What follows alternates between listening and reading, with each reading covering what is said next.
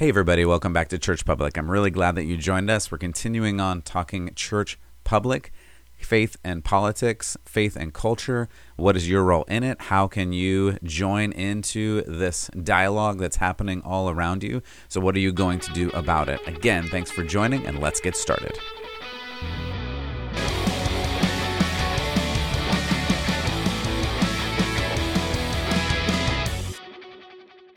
All right, again, welcome back to Church Public. I'm so glad that you joined us here today.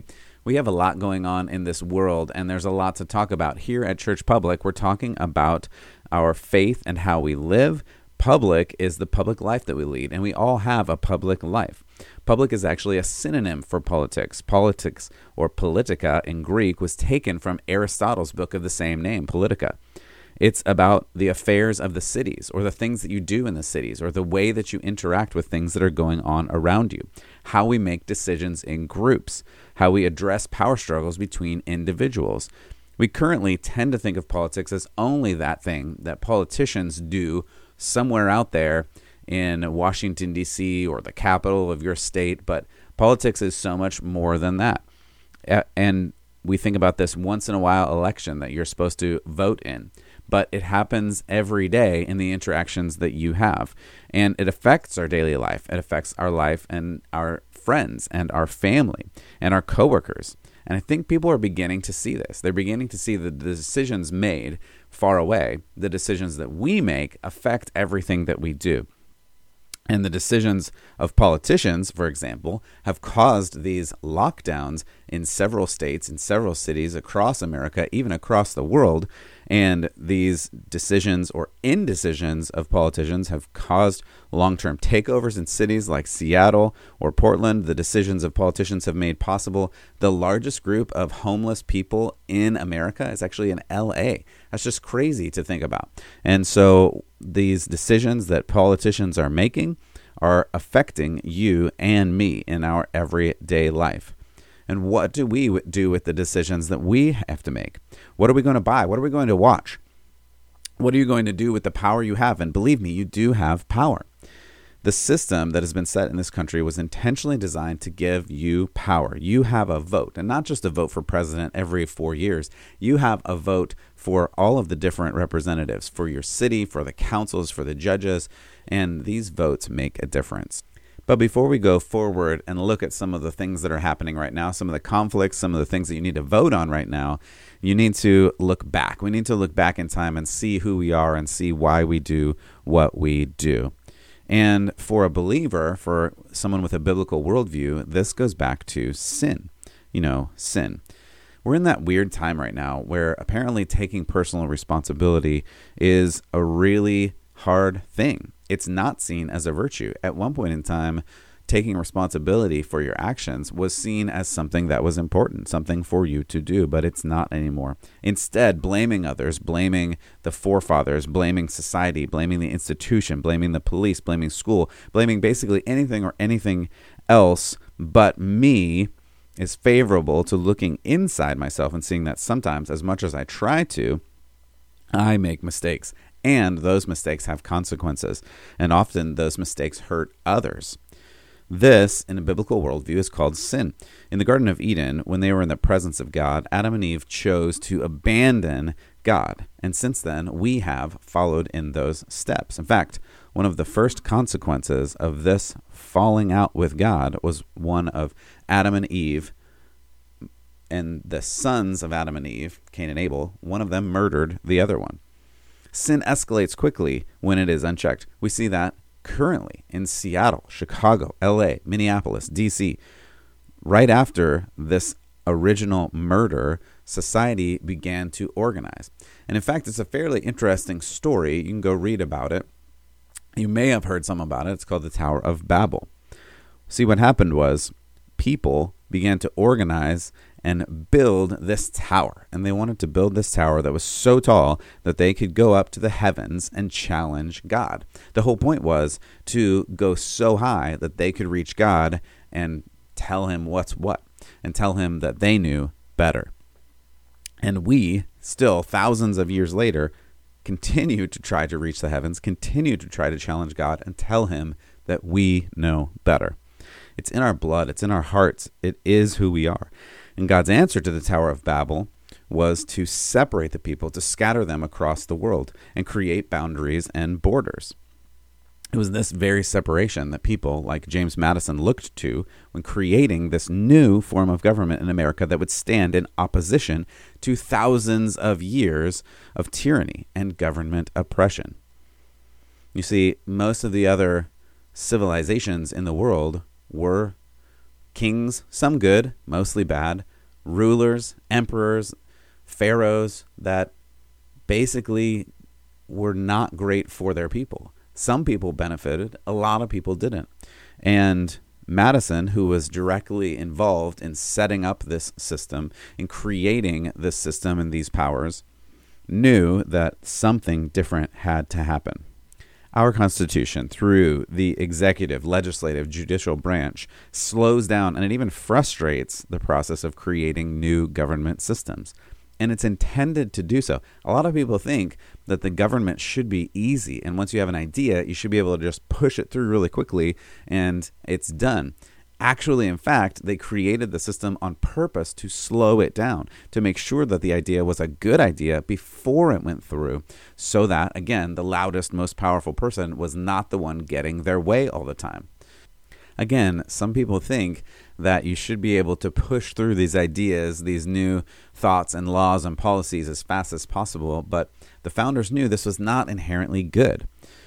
Just look at Babel again. Look back at politicians and those that want to bring down God, those that want to challenge the morals of society. They want their way, and they want it now.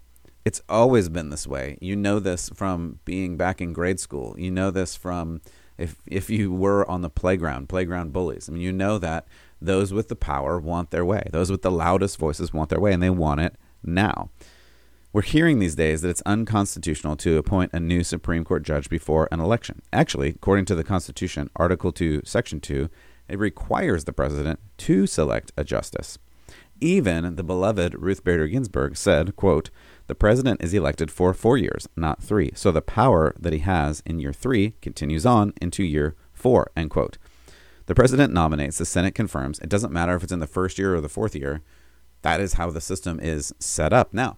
You can work on amendments, other things to change the Constitution, but the Constitution as it stands, that's just what it says. That is what it is set up as. However, when you see people talking about adding justices or adding states or changing the Electoral College, what they're really talking about is removing this separation, removing the gridlock that slows down thoughts into action.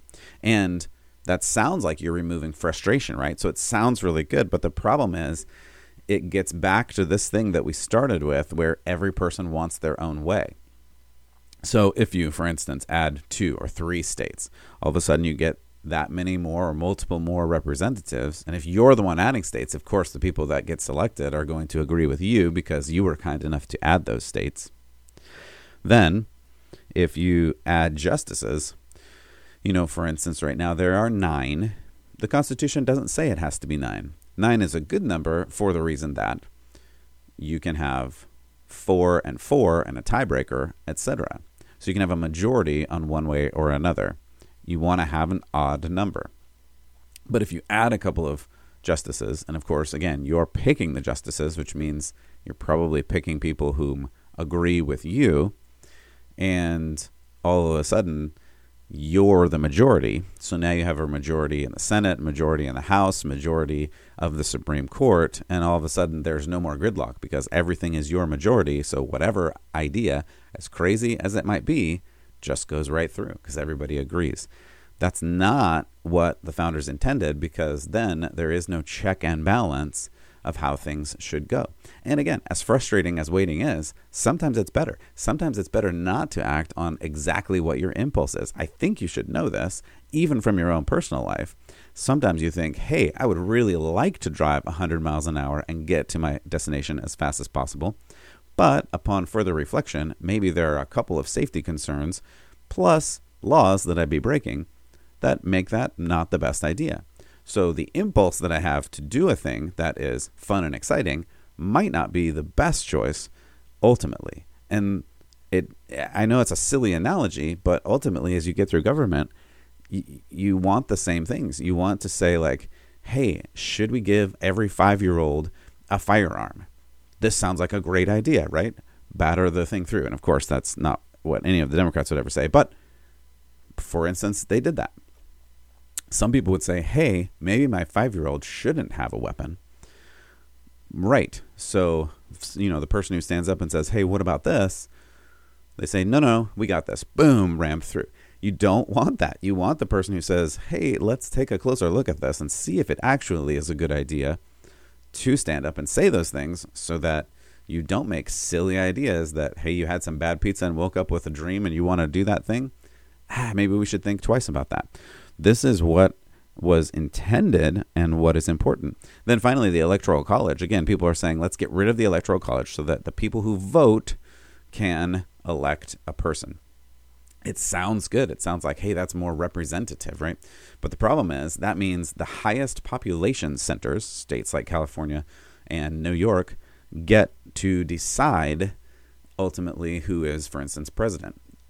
Instead, the Electoral College actually is an ingenious, it's a brilliant system that allows not only the highest population centers, but the other population areas as well, other states as well, to still have a voice. It elevates the lowest, which, again, going to a believer, a biblical worldview, that's what you want. You want not only the most powerful person to choose things, you want the people who are the lowest people and the lowest class of society to also have a voice. You want to elevate the lowest class, because what we want to do in a biblical worldview is even out the playing field and then let a person and their personal responsibility do the best that they can do. It creates this check and balance of power so that the most powerful person or voice or idea doesn't always get the votes. It actually puts more power to the people rather than less, because any dissenting voice, rather than being silenced, is encouraged, which if you've been in any relationship, if you've been in any team, you know that's a good thing, especially if you're the one who says, hey, maybe this isn't the best idea. Maybe we should double think this before we make these decisions. And I realize that America is not perfect. I know, and neither am I. I'm not perfect, and you're not perfect. And I mean, to put it another way, America is the worst country in history, except for all the other ones. America is not perfect, but we do have a good system for governing. I've studied a bunch of the other systems, and don't take my word for it. Go and study some of these systems. Look at history. Look at the way some of these systems have been ideated, like they've been thought of, and then how they've been applied and what's actually happened. In almost all circumstances, except for maybe in some sense, Rome and the Greek city-states, not the warring tribes, but later than that, those worked out pretty good. Most of the other ones were very tyrannical, very authoritarian, very much the things that people, the masses, are saying right now they don't like, and yet they're arguing to go back to something like that. So it's this crazy double standard that I just don't think people have read enough history to know that a lot of things have been tried. Not a lot of things have worked. And again, the American government system doesn't work perfectly. There's a lot of problems with it. But we also have a process to change those things that we've been doing over the past couple of 100 years that has increased how things go in terms of leveling that playing field to allow somebody the opportunity to do the best that they want to do with the most work that they want to do. You know, I recently listened to one of our state representatives talk about Jesus and how Jesus would not be accepted by the representatives of Congress. The reason given was the members of Congress, quote, use faith as an excuse to pass and uphold laws that seize control of people's bodies but does not guarantee them health care or feed the poor or shelter the homeless or welcome the stranger. And you have to wonder if it's really about faith at all, end quote. And that sounds good. The problem is this person misunderstands faith entirely. The Christian faith, following Jesus, is not a government institution. It's not supposed to be, and it never was set up that way. The Christian faith is about personal responsibility. It's about you taking up your cross and following Jesus. It's about you going to make disciples. It's about you loving your neighbor. You care for the widow and the orphan. Following Jesus is not about letting the government do the work. In fact, that's releasing your responsibility to something else. You have the responsibility to do this. Following Jesus is about you getting in step with the Spirit of God and loving one another. The government should get out of the way for you to do this. That's, in fact, what the authors of the Declaration and the Constitution intended. They only wanted the government to go as far as to protect your rights and then allow you to do whatever you need to do. However, more and more, the government is getting in the way. It says you cannot pray in school. You cannot pray at work. You cannot fight for unborn babies to live and not be murdered. Now, in some states, you cannot even go to church without being threatened with fines and even jail in certain places. There have been a bunch of examples of that I've given over the weeks, that people have been arrested for trying to sing, for trying to go to church. There are fines. There are several $100,000 in fines to a couple of churches in California right now. And I know there are some in Idaho, and there are some across in New York as well. And New York has been cracking down on Jewish synagogues and things like that. And the government is not supposed to do that. The government actually, according to the First Amendment, is supposed to protect your right to gather, protect your right to exercise your religion. And they're doing the opposite of that. The government is supposed to get out of the way so that you as the individual and you as the community, a member of the community of faith, can exercise your religion. The government's role was never intended, and in fact never can fulfill, the ideal of doing the work of the Christian faith. That's just laziness on your part. That's giving your responsibility over to somebody else. And I started with the fact that we want to do that. We want to get rid of responsibility. And that's just a human condition. Of course, we all want to do that. We all want to do the least amount of work possible to get a result. Again, that's just a natural human thing. It's not right. We need to work hard. We were told when we left the garden that we're going to have to work. And work itself is not bad. Work gives us meaning. And if we're working for the gospel, that's the most meaning we can have. If we are helping people through our actions, through our words, through our deeds to know Jesus, that is the best possible situation. So how do we do that? Well, we have to fight with our voices and use our votes to create and protect this freedom for opportunity for all people to have life and liberty and the pursuit of happiness. Going back to this beginning in the garden, in the Tower of Babel, and throughout history, from the beginning of humanity, we have desired to replace God, and we continue to do that.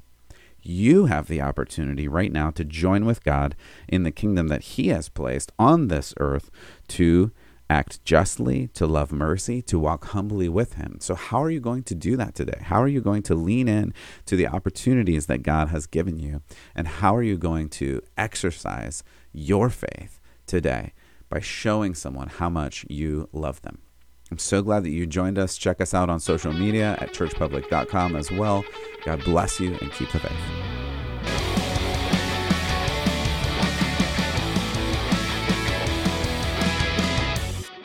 Thanks for joining us at Church Public. I'm so glad you are listening. I hope that you like and subscribe at iTunes. You can check us out on social media at Church Public, on Twitter, Instagram, etc. God bless and keep the faith.